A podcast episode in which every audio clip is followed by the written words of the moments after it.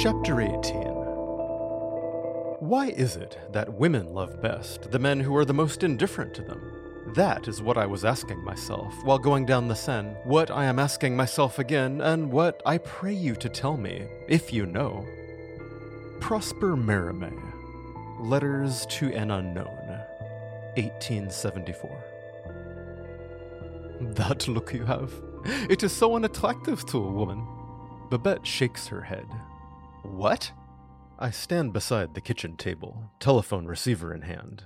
Evening has fallen, and winter wind outside rustles leaves against the window glass. Your expression, like a whelp removed from its mother's teat. You just now spoke with young Dora, am I correct? No. Well, you're mostly right. I did leave a message for her just now. That girl is hard to pin down. She bartends most evenings and works weekends out at a farm in the country. Then, if it's not homework, her mother needs something. She barely makes time for me. Maybe I should call again. Just hearing this spoken out loud makes me sigh. Over the last three weeks, Dora and I have spent two nights together, escaping the winter chill under flannel sheets and blankets in her small apartment. Aside from those delicious but fleeting hours, we sometimes kiss after class before she rushes off. Attentions that first thrilled me to the bone now feel almost indifferent. Babette exhales deeply. Do you know nothing of Aphrodite? I think for a moment. Greek mythology, the goddess of love, created from sea foam, right? My professor shrugs. That is a good enough start. But remember, love is complicated, especially when it involves females. Aphrodite descended from the much older Babylonian goddess Ishtar, a deity of sex and fertility, connected, of course, with growing cycles. Therefore, I find it poignant you mention Dora's interest in agriculture. Oh, desperately capricious, Ishtar could not be satisfied by any one man. You must read my book on Goddess Kultros if you would truly understand women. I frown. Thanks. Ah, well, you will find your own ways in these matters of the heart. Advice given would be, as we French say, like seizing the moon with one's teeth. Young Ross, I know you are not a simp. A what?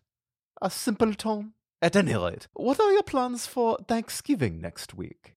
I'll probably catch a bus up to Seattle. My family always throws a big get together. Let's see, it's on Thursday, so I'll be gone the whole weekend, then come back in time for class Monday.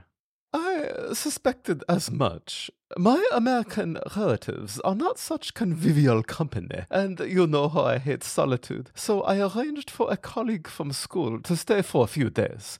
Her name is Naomi Fields. She works in the cafeteria. Oh, good. Does your friend play Scrabble? Babette shakes her head. Not so much. Still, we enjoy viewing films together. Anyhow, I am off to bed. But first, I will answer your other question. It is no! You should absolutely not call Dora any more tonight. You will weary that girl, and no one appreciates a lover who is wearisome. She turns and walks away. I exhale deeply. Once her footsteps have faded upstairs, my eyes stare hard at the telephone.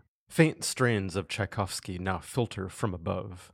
With a heavy heart, I pick up the receiver and dial.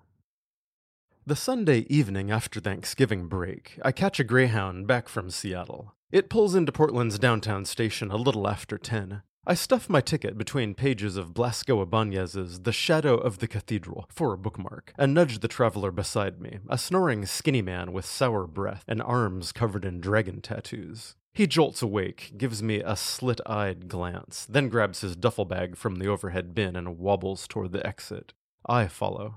The number 19 line runs down Fifth Avenue, just south of Burnside, so I sling my backpack over stiff shoulders and walk through light rain for several blocks before finding a covered stop. It seems like an eternity before a bus chugs along. I flash my pass and take a seat just behind the rear exit. Two halts later, an older couple boards the bus. They sit directly behind me. The man's white hair billows from under a dark beret with some kind of silver medallion pinned to it. His partner is a black woman with long gray dreadlocks that curl down past her shoulders. She snuggles against him. I stare out the window and catch a reflection of their embrace.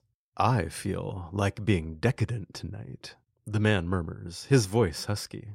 The woman laughs, and I can't refrain from smiling as we roll along together in winter darkness.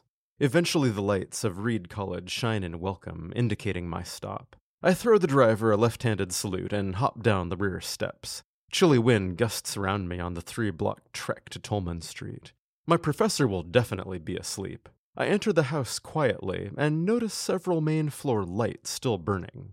I begin methodically switching them off, but upon reaching the kitchen, start in surprise. A strange woman sits at the table.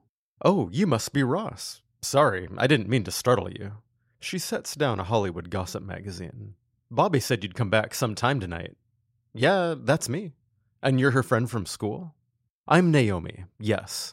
I find a glass from the cupboard and fill it with water. Naomi watches me take a long drink. I turn and regard her. She is plump, perhaps in her mid thirties, with a halo of fine red hair and very pale skin.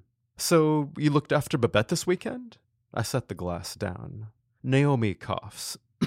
well, that was the original plan, but things have changed. Apparently, I'm moving in. Oh, where is she keeping you? Her guest room upstairs, you know, with all the fancy furniture. Right, the French Second Empire antiques. Yes, I've lived there before. More than once, actually. Uh, Bobby kicked me out a couple times, and once I left myself. This may not be a good idea, but I really need somewhere to stay. She'll pay my school expenses if I keep her company, so trying again makes sense if I'm ever gonna get a damn degree. Right on. Sounds like a good deal. Naomi tips back the remains of a drink before her. I hope so. You say Bobby, I notice. Oh, everyone at the college calls her Bobette, or Bobby. It's how we were introduced years ago. I pick up my backpack. Well, for me, it's bedtime. Nice to meet you. I expect we'll see a lot of each other. Over the next few weeks, our household acquires a new dynamic. My professor dotes on Naomi and even buys her a used Buick in decent condition. Babette takes us out to restaurants and we view movies from her immense collection together most evenings. The increased attention makes her greatly affable. She breaks into contagious smiles and laughter more than usual. Still, my heart sinks after every unsatisfying encounter with Dora or unanswered telephone call. One afternoon, I come upstairs just as Naomi heaves a large box through the front door. What have you got there? I ask. Oh, Bobby bought me a computer. I'm going to connect the internet to it. You should have seen her face when I said we could do that here. In fact, today the technology department set her up with a school email address. She's right behind me. You'll hear yourself. Footsteps clump up the walkway, and Babette bursts inside, eyes wide. Ross, she exclaims, come immediately and see. Her hand fiercely clutches a rectangular card. She hands it over. These are fresh off the press. Dr. Elizabeth Ellsworth, PhD, I read. Oh, and here it is your new email at pcc.edu. Pretty slick. There, Babette beams. You cannot say I avoid modern things. Everyone says this is the most up to date form of communication. Naomi laughs. yes, ma'am. I place the machine on a desk in an alcove across from Naomi's bedroom. Once the dial up service is activated, we begin teaching Babette how her inbox operates. At this, we fail over and over again. Even following step by step instructions written out in block letters, my professor never accesses the account without help. After several days of anguished cries in French from upstairs, I simply print out each email she receives and deliver them by hand. Later, she dictates replies, standing behind me as my fingers hover over the keyboard.